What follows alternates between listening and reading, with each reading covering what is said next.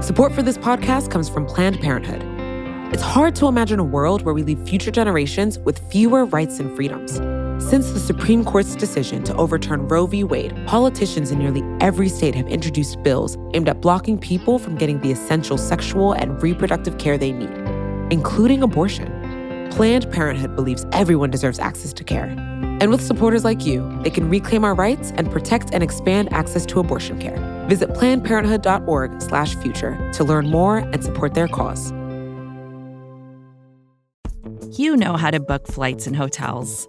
All you're missing is a tool to help you plan that unbelievable travel experience. That's why you need Viator. Book guided tours, excursions, and more in one place. There are over 300,000 travel experiences to choose from, so you can find something for everyone. And Viator offers free cancellation and 24 7 customer support for worry free travel. Download the Viator app now and use code Viator10 for 10% off your first booking in the app. Find travel experiences for you. Do more with Viator. Oh, wait, does someone want to banter with me?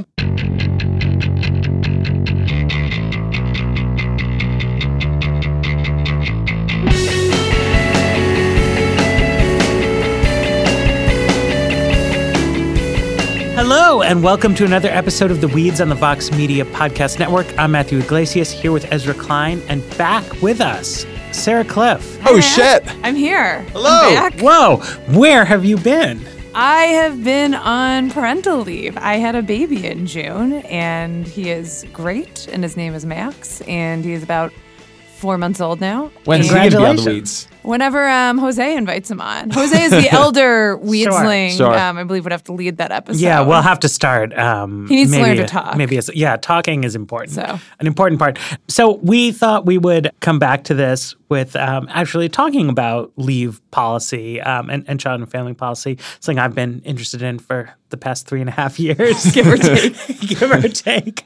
And now now I have a, a second host to uh, talk about this with me. And uh, what what do you think? Yeah. So, um, as someone who was recently on leave and someone interested in policy, it was I, I spent a little while this week kind of diving into the research around parental leave and childcare. And I think you know it's interesting to think of it kind of this way. We have a lot of children who are basically zero to three. If you know, I think we generally agree it is a good idea to keep having children to keep society in existence. So you have these kids who are really small, who do not fit into kind of like our normal public education system. They're too young for that public benefit.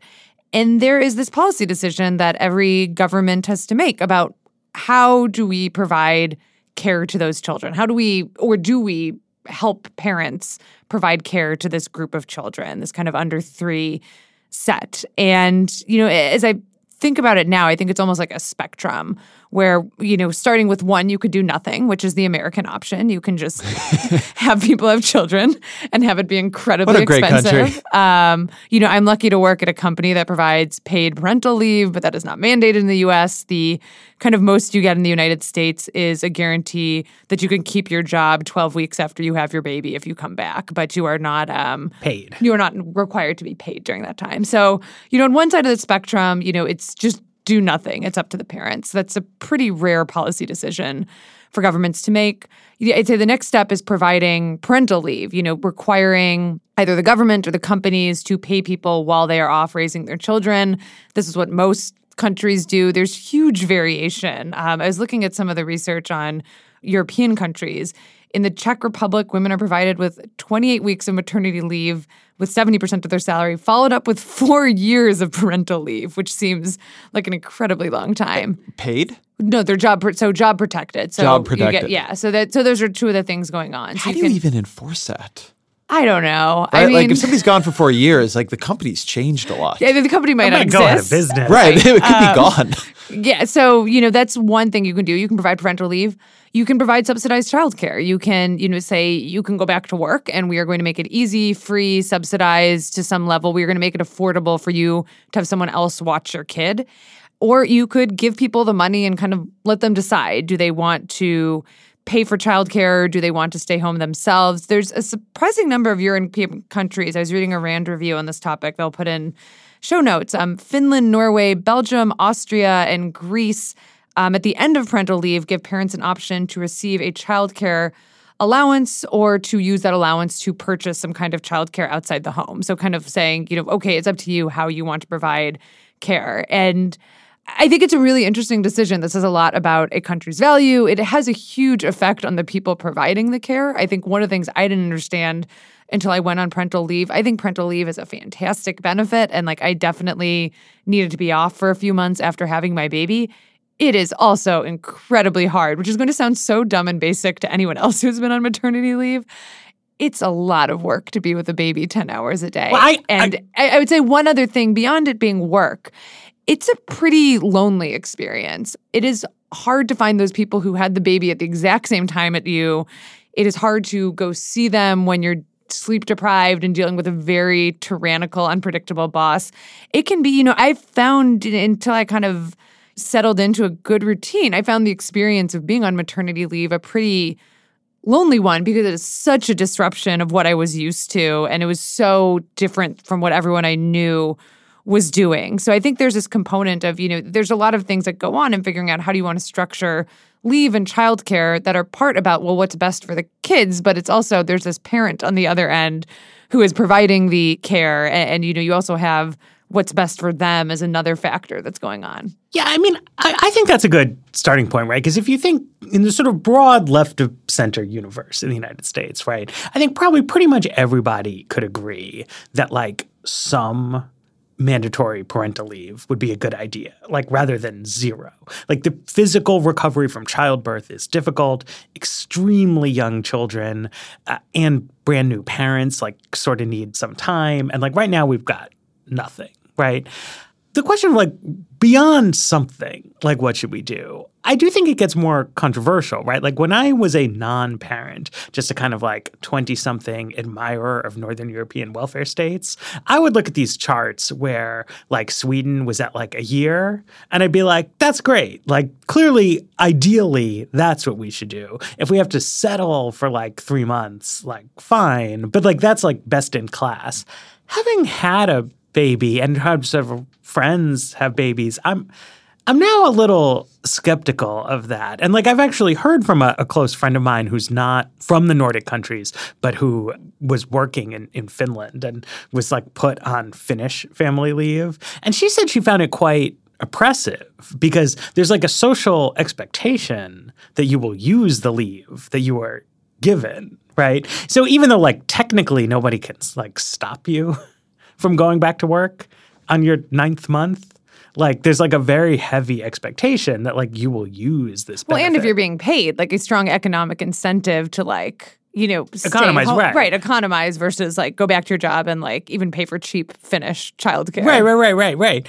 But then you know it it sort of flips again when you think that like, well, okay, so then you know should there be free like childcare for everybody? And then I try to be broad minded and reflective again. Like a lot of the people who I know are sort of like relatively high achieving professionals who went to fancy colleges and are on at least like somewhat exciting career paths and would really enjoy a government benefit that defrayed the cost of childcare. But also, like lots of people, probably most people, are in like not as prestigious or well paid or necessarily pleasant lines of work. And they really might enjoy like more time to spend with their children, right? And it, it, actually becomes like America does so little that it seems like it would be like trivially easy to do better. But I like really don't know like what would be best? I think there's a question that I rarely hear answered in these conversations too about what is the policy trying to achieve? Mm-hmm. Are these yes. pro-natalist policies? Do we want it to be the case that the American birth rate goes up, right? We're at about 1.8 now, replacement rate is 2.1 is the thing that people want to see happen that it is easier for, for more people to have children. Right now, about according to, to data I saw at Pew, about 40% of women say they end up having fewer than the number of children they ideally wanted to have. So maybe that's a thing we want to fix. Or is it that we just want, if somebody does have a children, for some minimum level of compassion or, or, or time with the baby, societally, do we have a preference between babies being at home with their mothers and childcare? Should we have one? Well, one of the things that I think makes this conversation a little bit tricky is that uh, I do think it operates mostly in the American context. It's a very easy conversation because we're doing so little that doing almost anything makes more sense. But in terms of actually constructing uh, a policy, you have to begin with some idea of what your policy is trying to achieve. And that's something I very rarely hear spoken about. I think there's properly a reticence for the government to have very strong opinions about how people raise their children or whether or not people have more children. But when you're talking about this kind of policy change, on some level, that's embedded in the program no matter what. So it's at least worth discussing. Yeah, no, I think it is a place where it's not clear. And one of the things where it's like, I don't even know if we have great research to make a lot of those decisions because another like some of these policy goals could be you know the well-being of the people having children is one policy goal you might want to keep in mind. And that actually leads to like some kind of funny surprising conclusions if you know you're thinking about the earnings potential of a woman you know having this like really long maternity leave actually could kind of cut against her long-term earning potentials because it's pulling her out of the workforce for a longer period of time. But on the other hand you know if there is a preference to be home longer, like that is something that might matter as well. And also the well being of children is another goal you're probably thinking about as well. Is it better for a child to be home with a parent in a childcare center and a nanny? There is a decent amount of research around this that unfortunately doesn't come to super strong conclusions. I think you can find a lot of the research to support whatever conclusion you're kind of looking for. You know, one of the larger meta studies on this I was reading through yesterday, which we'll put in the show notes, suggested that for ages two and three, there isn't really much of a difference between being in a childcare facility, between ha- being with a stay at home parent.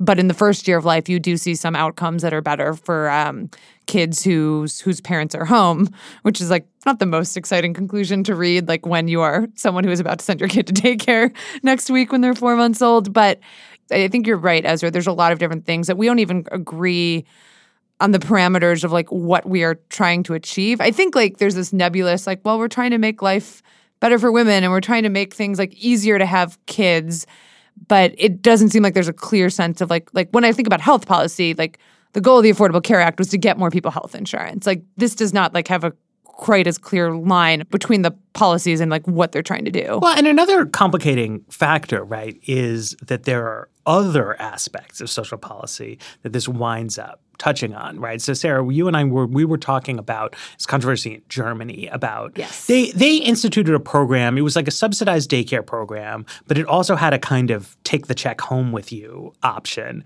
uh, where the amount of money involved was not that high, but basically that was 150 euros right. a month. If you wanted to be a stay-at-home parent, in 95% of cases it was a mom but you know it was a gender neutral policy instead of getting a state daycare subsidy you could get 150 euro subsidization to stay at home now in the abstract that seems like a pretty reasonable idea to me. I mean, particularly considering that the cost of the daycare subsidy is much higher than 150 euros. So, you know, you're giving people some optionality. You're also saving some money. The German Employers Organization didn't like that because it depresses workforce participation. But the sort of social conservative party, uh, particularly its Bavarian members, but some of its non-Bavarian members, they they were enthusiastic about this. They wanted to support traditionalist families uh, insofar as they wanted to. And what's kind of put a a hook into it is that there are now also a lot of immigrants to Germany, right? So there's a business interest in like no women should be in the workplace. And there's a kind of feminist interest in like no we should be providing work support. But there's also a kind of assimilationist sense that it's a problem to have this stay-at-home moms program when it's disproportionately used by immigrants and we need these kids to be in the German nursery schools learning the German language and getting assimilation. I think a similar parallel issue to that in the United States is sort of the politics of race and welfare, right? That if you say we're going to have a subsidy program for stay-at-home moms and i use those words and the mental image that pops up in people's heads is of a married person whose husband works full-time i think a lot of people will say okay that makes sense right we should have some childcare support for working moms but also if people want to be stay-at-home parents we should do that but if what actually winds up happening is that a lot of single mothers with low levels of education and poor career prospects wind up disproportionately being the people who want it. Then you have quote unquote welfare, where we are paying people not to work. And we have this kind of fractured social consensus in America where it's fine for parents to not work if their spouse is working, but it's like not considered fine to be a single unemployed mother, particularly if you're black right? And it's like it's very tricky because you like in both of these cases, right? Like Germany is not going to write a law that says like we will subsidize stay-at-home parents, but not if you're an immigrant. You know, like that kind of thing. It would be perverse to have a subsidy program for married stay-at-home parents who actually need less help than single ones. But so then we wind up crafting policy to like avoid the most politically toxic outcomes rather than to provide like the services that we actually want typical families to have. But but it's such a remarkably perverse cultural equilibrium, right? And, and I'm so glad you brought it up because the idea that we prize stay-at-home parenting as long as it's something that you have a economic choice to do Right.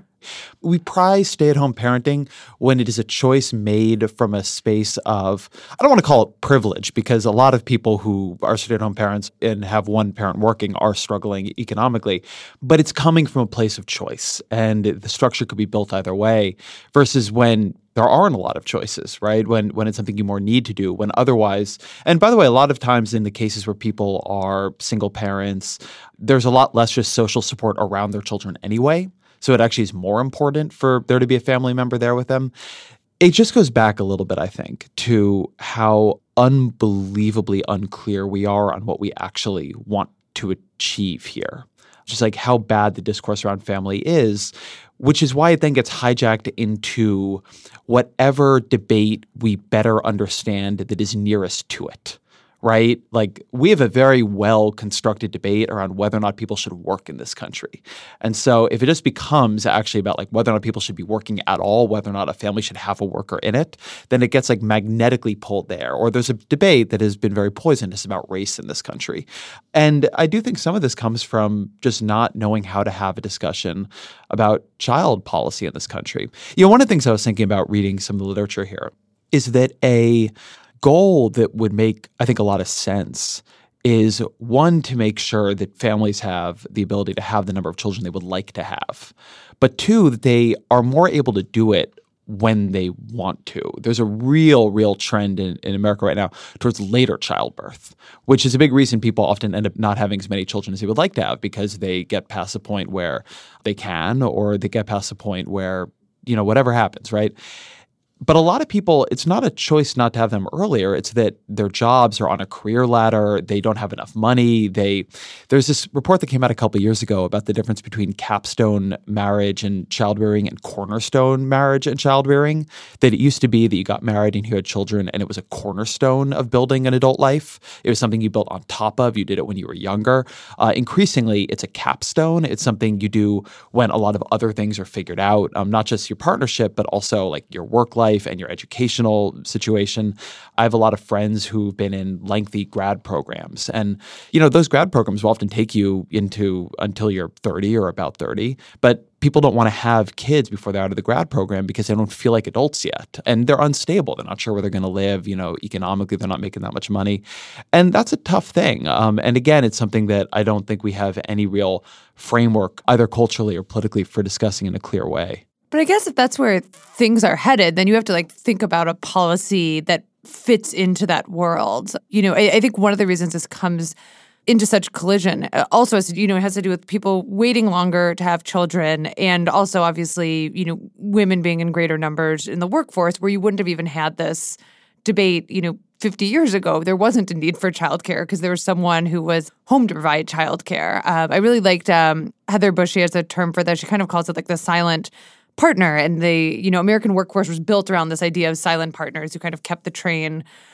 running at home. And, you know, it might also be one of those cases where there are different policy solutions for different types of childbearing situations. Like you might have a different policy solution for someone who is at that capstone level who is like making a decision to have children who is having fewer children than they want that might have a different policy solution than you know someone who is single raising a child on their own is struggling more financially that even though like i think these get grouped together as like people having babies they might actually require quite different policy responses. And i mean i think one of the most interesting divides in this debate for me to think about you know after going on leave is like this decision of like should we give people a lot of leave or should we subsidize their childcare? Like what is the better policy decision. You know, there's some considerations about how much it costs the government.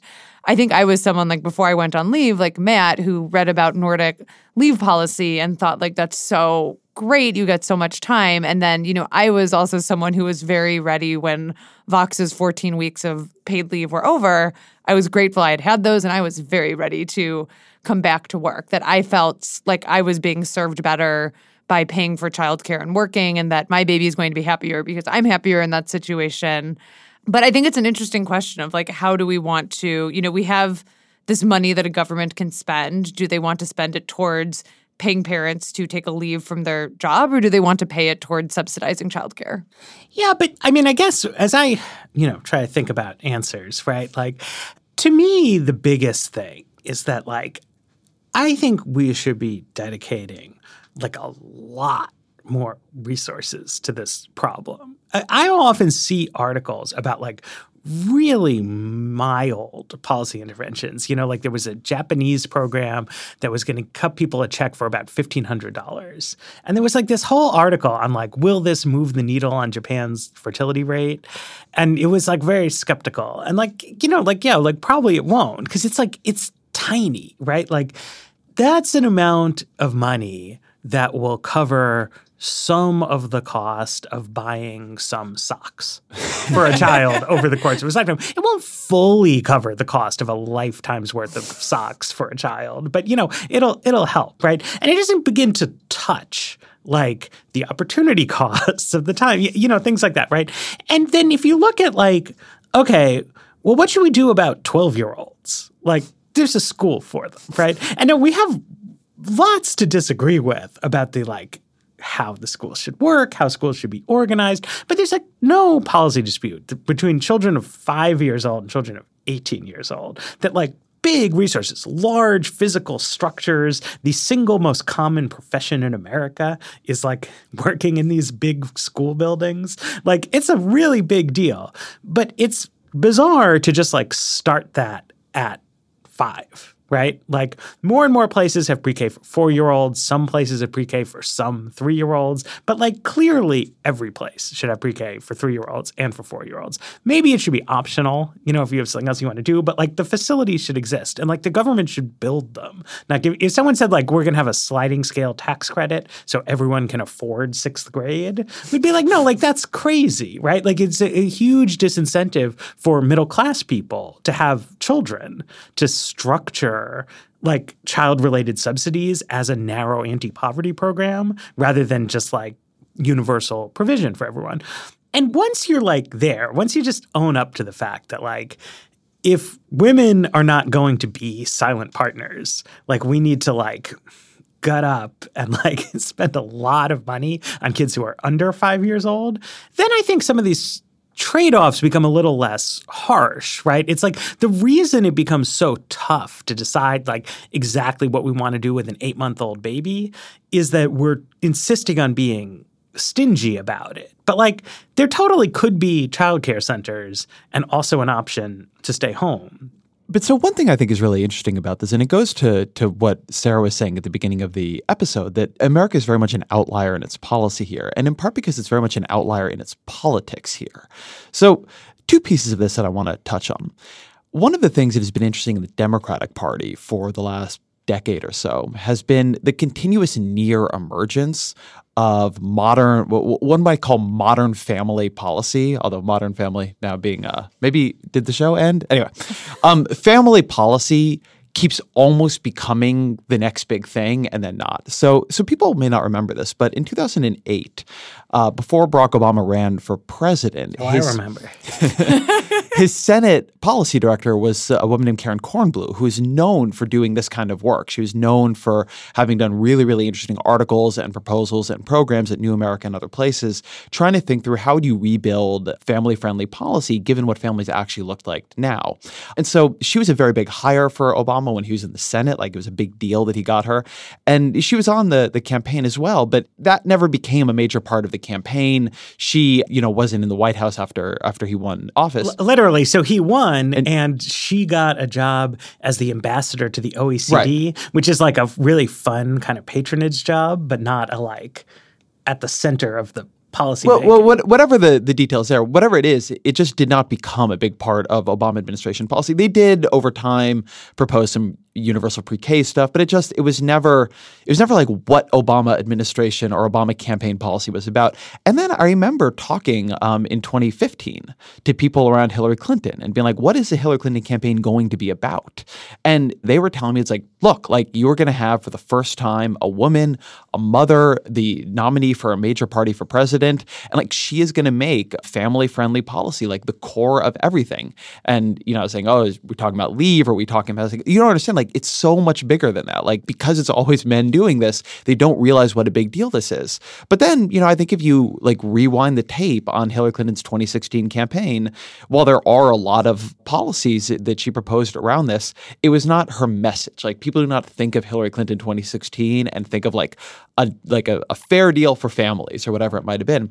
On the other side of this, Donald Trump um, seemed like the emergence of something we see in Europe all the time, which is a kind of right wing party that is ethno nationalist, that believes that like the real people who belong to the country should have a lot more kids because they don't want the country to be overrun with immigrants or um, children of other hues, I guess is the way to put it.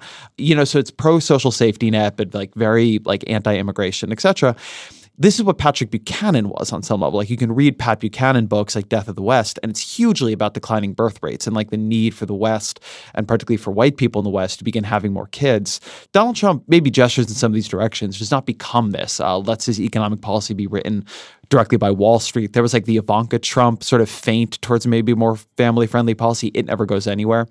And so there's like an interesting thing here, which is why, despite it seeming quite obvious, despite there seeming to be very, very large constituencies for it, despite there being a lot of thinkers in different ways on both sides, like there are a lot of very pro natalist thinkers on the right, there are a lot of very pro family thinkers on the left. Does this do neither of the political coalitions ever seem to organize themselves such to make this a big deal, even though they know it is, right? To your point about the, the zero to five thing, like it wasn't a, such a big deal 50 years ago because for the most part, families had um, only one provider in the workforce and one was staying at home taking care of kids. That isn't how families are organized now. Why hasn't this happened? I think we better take a break. I have a theory. And then Sarah can explain why it hasn't happened. Support for the Weeds comes from Not Another Politics podcast from the Harris School of Public Policy. With the constant news cycle, there's a lot of noise out there. Opinions are plastered all over social media, pundits are throwing out hot takes without any sort of context, and it's only getting worse as we dive farther into election season.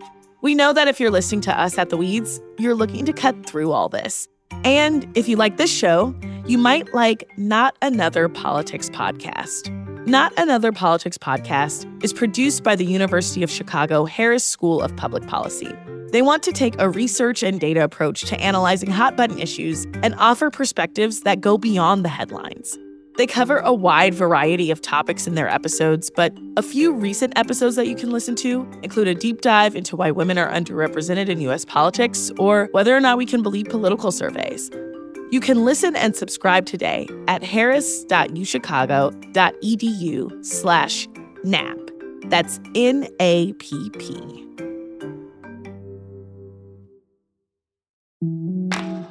Support for the weeds comes from Burrow. Okay, are you ready for the understatement of the century? Buying furniture can be frustrating. You end up visiting a bunch of stores searching aimlessly for the right pieces to match your home, then spend hours trying to get those pieces together, or together again if you got it wrong the first time. And that's even if you were able to get it through the door. Burrow is a furniture company that wants to make the whole thing easier. Burrow's new Dune line features a contemporary yet timeless look inspired by the craftsmanship of classic mid century construction. If you're looking to bring a sense of luxury, comfort, and durability to your outdoor spaces, you might want to consider Burrow. Like all of Burrow's pieces, they offer easy assembly and disassembly so you can move or store them away as needed. Not only that, they ship straight to your door for free. Listeners of The Weeds can get 15% off their first order at burrow.com slash weeds. That's burrow, B-U-R-R-O-W dot com slash weeds for 15% off. burrow.com slash weeds. Okay, so I want to talk about this chart I saw a few months ago that I think like actually tackles this question. I'm of, so glad you're back. of why this why this doesn't happen. This And is the only podcast where we, we will try to describe I've heard verbally um, I've heard charts. charts are great for the podcasting media, where I can look at it and you can't. Um, but so it's from um, this study that got a lot of play. It was looking at the gender wage gap in Denmark, um, showing that the gender wage gap is essentially related to childbearing. But it, it's not about that. It's about attitudes towards women working when their children are very young. So he cites this data. Um, this is an author from Princeton, Henrik Levin. Um, and he cites this data from the International Social Survey Program, where they ask people do you think that women should work outside the home full time, part time, or not at all when a child is under school age? And um, in the US, about 18% say women should work full time outside the home when their child is under school aged. 40% say work part time, and 45 ish percent say stay at home. There are still such strong attitudes around this in ways that really surprised me when I saw this chart that there is still widely an expectation that, like, well, what happens when you have a baby is that, like, you slow down, you take some time off, you don't give that baby to someone else. Like, it is your child, and like, you are going to, and you, I'd say, would be being the woman. I think another thing that's pretty interesting in the same survey is when you, um, ask people about you know men having children it's like oh well the man has to go to work. He has to provide for the family. Like a man should absolutely not be home with his children. I was surprised seeing that and the survey data is a little bit old. It's from 2002 so i don't know if there's a more up to date version of this particular survey but i was surprised to see that it was so strongly against women working full time.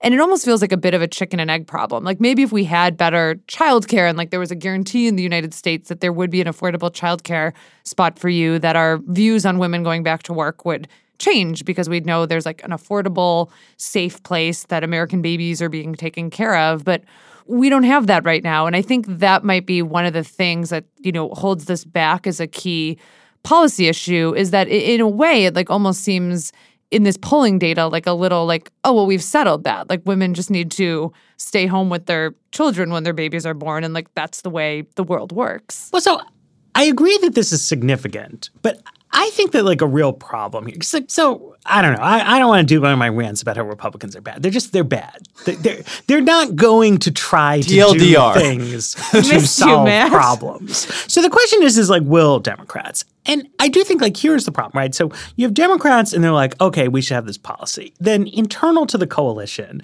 this is kind of handed off to women who are Democrats to write this policy. Then to be like senior enough to be doing this policy, you have to be an unusually successful professionally to like work on a presidential campaign or be a United States senator, right? Like you you are more successful than the average person. So you have women who are very career oriented and very successful trying to craft policy, but then they're trying to craft policy for a country which does not actually have very many like full-time stay-at-home moms, but has some culturally conservative instincts about this. And then you just get these collisions, you know, where it's like they like won't write a policy that delivers what people want from family policy, which is to make it easier for mothers to work part time if that's what they would like to do, right? And so you'll get like sometimes someone will propose a universal family allowance, right? And one great thing about a universal family allowance is that it could cut child poverty in half. And then that will become the only thing that anybody says about the universal family allowance. Like, nobody will say that one thing a universal family allowance might let you do is like a non poor family with children would have some more money. And they could use that money in various ways. It would defray the cost of childcare. It would also defray the cost of not working full time. Like, it's not that the policy is controversial, but like, people will sit there and spin out like endless articles about like how do we get people who are somewhat more socially conservative than the Democratic Party base to vote for our amazing economic policy solutions. And there was like the time when Democrats were supposed to sell out on uh, marriage equality or abortion will like pop up every three years. Or now after Trump, there's like all these think pieces like, you know, immigration, like maybe we should say immigrants are bad or whatever else. But this to me is like really the obvious one right? That like the government could do things that would help people who have somewhat traditionalist values live the lives that they want to have. And if you structure those things in a reasonable way, right? Like you could structure it the Czech way, which is like hardcore, like get back in the kitchen kind of stuff. And like that's crazy. Like like don't do that. But so many like reasonable things that would help all families with children, one of the things that it would do is make it more economically feasible for people who have more traditionalist values and notably people who have less exciting jobs than the people who are making policy, right? That like if you are a working class person and your job is like you work at CVS, then like maybe you would rather spend more time with uh, your children. But I, I want to pull back one more time a little bit to this question of the political economy of it. Because it's true that the Republican Party uh, does not try to solve many problems, but there's some that it does try to solve, like corporations are paying too much money in taxes, and dreamers are being able to stay here without fear of deportation. And um, there isn't a wall across the southern border, but maybe there could be. And the Democratic Party, conversely, does try to solve a lot of problems when, when it's in office and has a lot of different policy uh, uh, ideas going around but neither like consistently despite the fact that a lot of these ideas are popular or seem popular neither side focuses on them and one thing we've done in this discussion is have a lot of international comparison. And the thing that is true is that in other countries, political coalitions do focus on the ideas. That is why America is such an outlier here, that the, the policy outlier is downstream from the political outlier. Like in other countries, there are political coalitions that have taken power, that have chosen at some time or another to use their political capital to make family oriented policy the thing they were doing, as opposed to other things they wanted to do, right? They didn't do healthcare that time. They didn't do whatever. And yeah, like they eventually they stopped arguing about healthcare. maybe that's what it is. Right. There's and maybe the answer is as simple as there's a an old political science paper that's influenced me a lot. It's about the 1994 Clinton healthcare bill, but it's called Itsy Institution Stupid. And the idea is basically that the reason America doesn't have a national healthcare plan is it's just really hard to pass anything here. And so we just do less of everything. Like we're just like compared to European countries, we just have less social policy of every kind. And it's just, well, if everything's really hard to do, you just do less stuff. So maybe that's the answer. But I genuinely find this puzzling. Like it does not when I look at the kinds of things people choose to focus on in politics versus family oriented policy, which has just a massive constituency, is itself a very sympathetic constituency, is an actually quite politically powerful constituency, and in different ways connects to everybody's ideological priors and their views about the future, I, I, I genuinely don't get it. That's why I'm bringing up this puzzle of like it continuously almost bursting forward. I mean, the Republican Party, the Christian right is very powerful. And it's not like the Christian right does not get some of what it wants. Like, look at Kavanaugh, right? Look at what happens in judicial nominations. But somehow, like, this never gets to the front. Well, but I mean, this is why this would be my, my political pitch for Democrats trying to win socially conservative voters is that, like you saw in Germany, right? Like, a key lurking tension in the conservative coalition is that business interests, when pressed to it, like they don't like love the idea of making abortion illegal, but they don't care, right? But like the government using tax revenue to allow parents to spend more time with their children, like they hate that idea, right? And, and it's a thing you could do, right? If you make a program that helps both working and part time and stay at home mothers, and then you notice that like these guys in the Christian coalition are like not supporting families, it's like it's very potent because there is a real reason. And it's that like the right in America gets its votes off social cultural issues, but like the policy is all made by the Chamber of Commerce. So, I mean, one other thought I have on that. I think it often gets just like shoved to the side as a woman's issue. And like, I think that is also something that holds it back. You know, it almost, and that like, honestly, like, not to be too, but like we just don't care a lot about women at that stage in their life. Like this actually makes me think a lot about the great reporting that ProPublica has been doing on maternal mortality. You know, something else, you know, that sets us apart from other countries as well. The maternal mortality rate is falling in nearly in like every other developed country. Ours isn't just falling slower, it is going up. Like it is becoming more dangerous to have babies in the United States than it was 10 years ago. Like that's an insane fact and you don't see like like you're starting to see a little bit of policy making around that now that um, ProPublica has been doing this great reporting around it. But you know, I think this kind of is part and parcel of how we think about. There's a great quote in one of the ProPublica articles around this that you know definitely ring true to my experience having a kid. Is that like women are often treated as kind of like the candy wrapper around this like exciting new candy, the baby, and like once you have the baby, you're kind of just like tossed to the side. And I think a lot of that feels really true in how postnatal care is delivered. A lot of that feels really true in like how we set up like our leave and childcare policies, where, you know, at the end of the day, like it's going to get figured out. And it'll usually be women who will do the figuring out of like how this infant is going to get cared for in the zero to three years. So I don't know, in a lot of ways it feels in keeping with how, you know, our policymakers treat women at this particular stage in their life that you know we're, we're not really focusing on like the health of you know this particular group of people in a lot of ways. And we've kind of like accepted that. And it's really shameful that we've accepted the fact like more women are dying in childbirth. And like that's just a fact of life in the united states now. I think all that's true. And i think that this is something that uh, back when I was talking to convince people, like, look, all this has always been pushed aside as a woman's issue. So now that a woman is running for president, it won't be. And then it sort of was, and maybe that's because Donald Trump distracted them or whatever. But I, I just think this is important. I think that for the Democratic Party, the amount of energy that goes into defending Social Security from both real and perceived attack, compared to the amount of energy that goes into this set of issues, is is out of proportion. The Republican Party has uh, a lot of the amount of energy goes into corporate tax cuts as opposed to this issue is out of proportion. And I don't know, you know, a lot of the countries we've talked about here are they're not less patriarchal than America has been. They're not less misogynistic. I mean, some of them are, right? Some of them uh, have more of a, a, a, culture of equality, but others don't.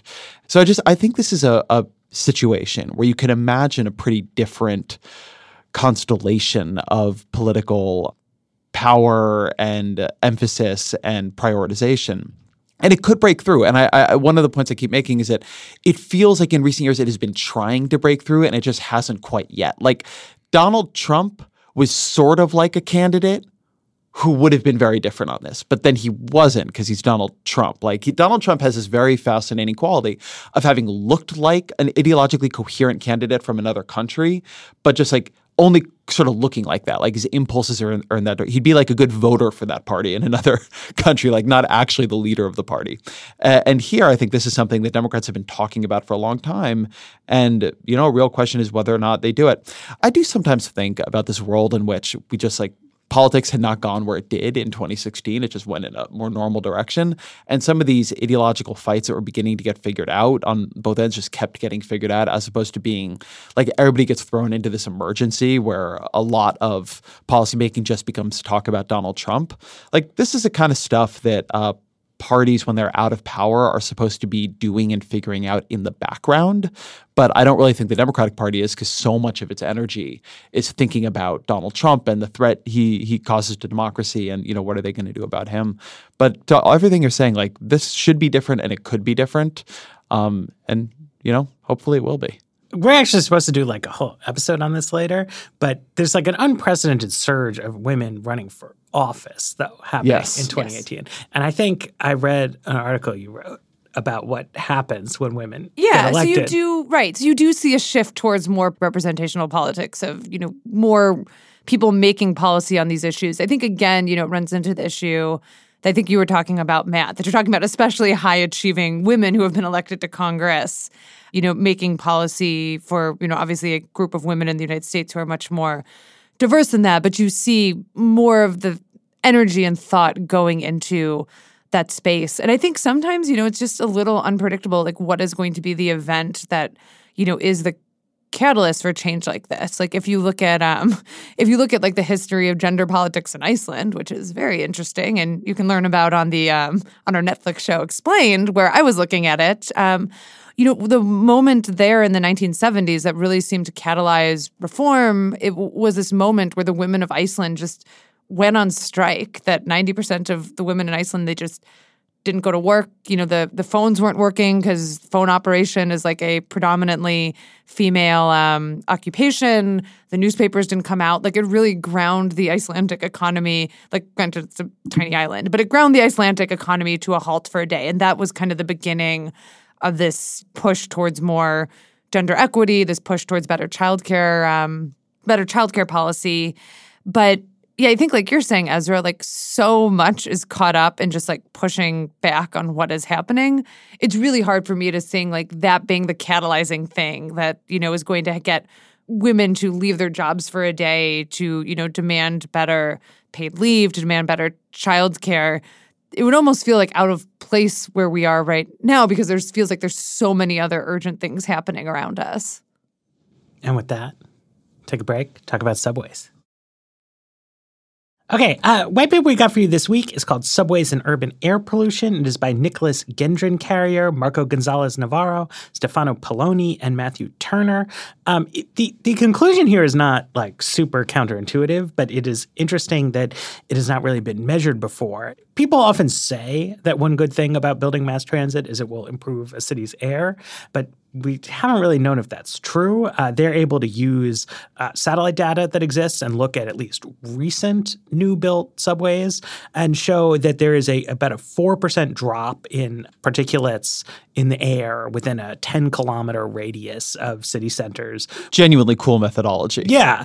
Um, Measuring air particulates from satellites after you build a subway. yeah. I mean, it's cool. It's, it's, it's interesting. I mean, this, like, this is what, Space.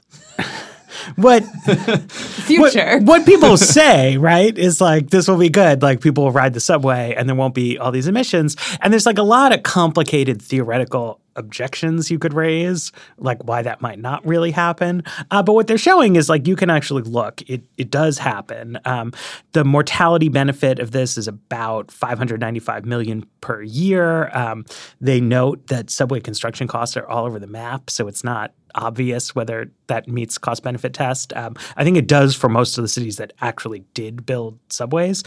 And it's a pretty cool result. Um, this seems fairly obvious, but it appears to be that the reason the pollution goes down is that a lot of people ride the subway, and subways don't cause a lot of pollution, uh, but they have like statistical tests to to show that. I mean, I guess it's. Inter- I mostly think about the United States. Uh, the policy implications of this for the United States don't seem super duper obvious to me, but it really shows that. the- Isn't it? Isn't it? Isn't it build more subways? subways? well, so here, here's the thing. This is good because clearly, whatever you're seeing is not obvious to us. so the biggest American cities already have subway systems, right?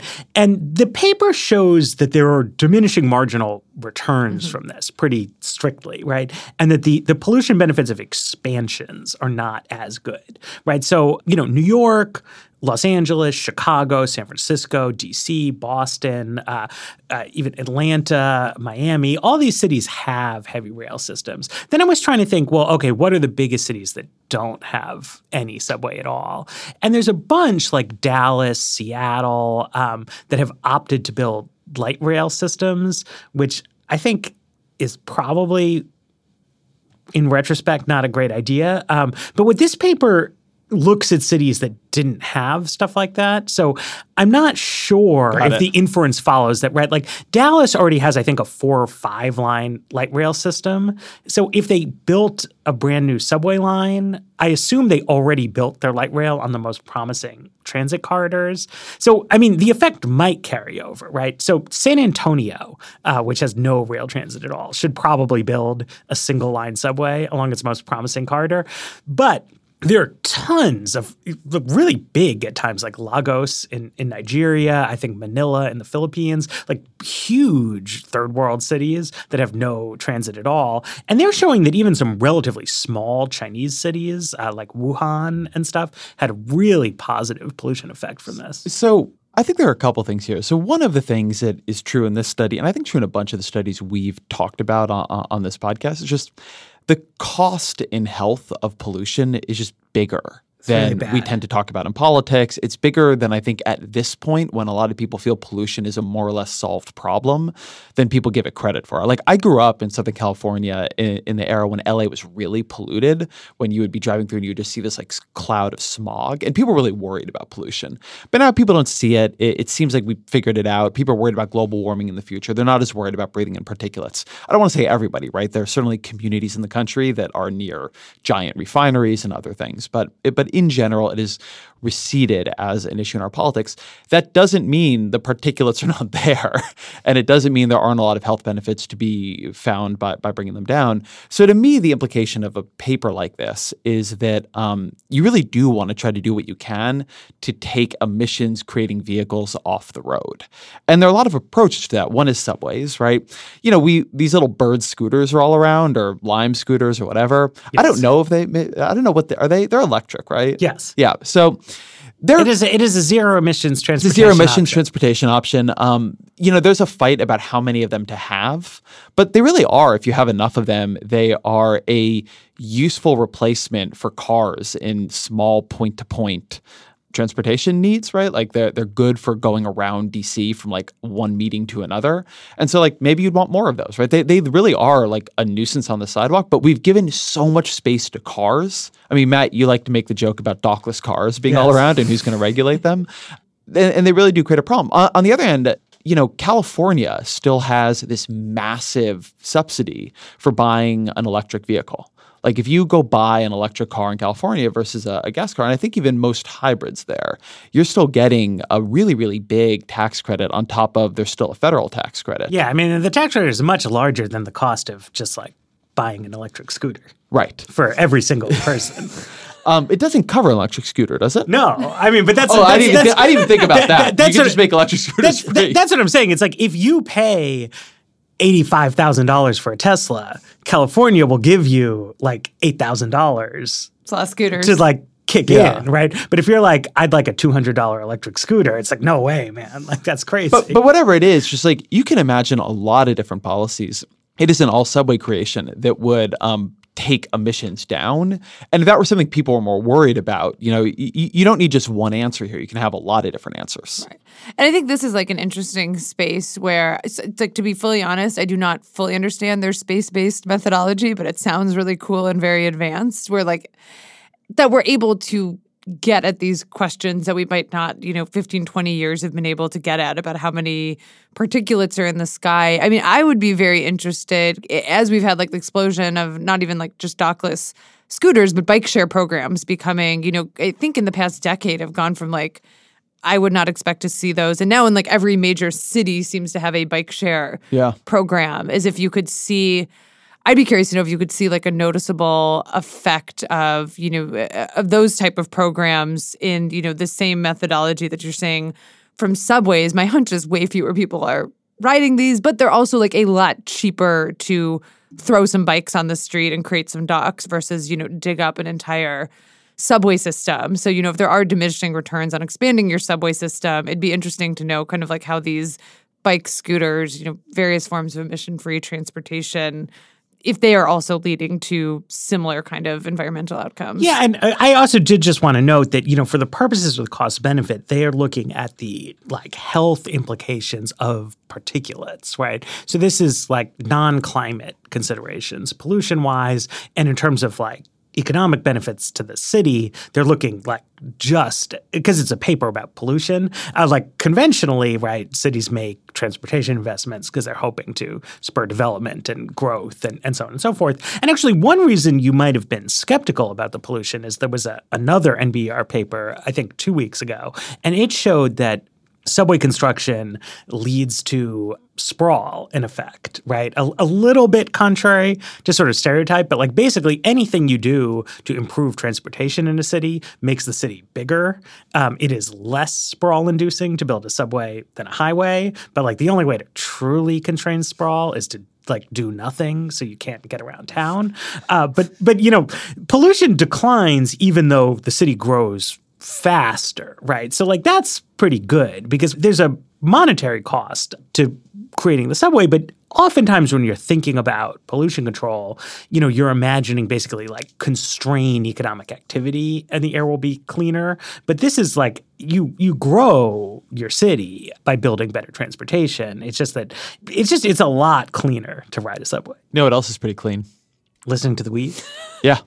You just download it through the air. Checking out Check out the Facebook group. Actually, I should mention if you live in Austin, Texas, one yes. of the largest municipalities in America that has no rail transit after San Antonio and Jacksonville, you should come on Thursday to hear me, Jane, and Dara doing a, a live performance, 1 p.m. Uh, it is at the Voltron Space, which sounds really cool. That does sound cool. Part, Part of, the, Texas Festival, Texas Tribune right? Festival.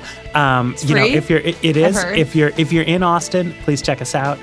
Maybe listen to the Ezra Klein show. Maybe. Yeah if you're not. We actually Austin. went to. I should say the Ezra Klein show is now twice a week, which is exciting. Um, the episode we just put out was with Carol Anderson on the myth of American democracy and the reality of constant voter suppression. So I think it will be of interest to Weeds folks. And people are always saying to me, when is there going to be another season of The Impact? Yeah, when is well, that? Now we know. November 2nd, we are launching the second season of The Impact, and it is all about these seven most interesting, most exciting policy experiments all across America. That is interesting and exciting. It is. So if you go subscribe to the feed, you will start getting episodes November 2nd. You can check out um, a trailer. If you look at my Twitter page, you can see a link to that. I am super, super excited for this. Awesome. That is a lot to listen to. Uh, so we will cut this off now. Um, but uh, thanks to our producer and engineer, Griffin Tanner. Thanks to all of you for listening. Uh, the Weeds will return on Friday.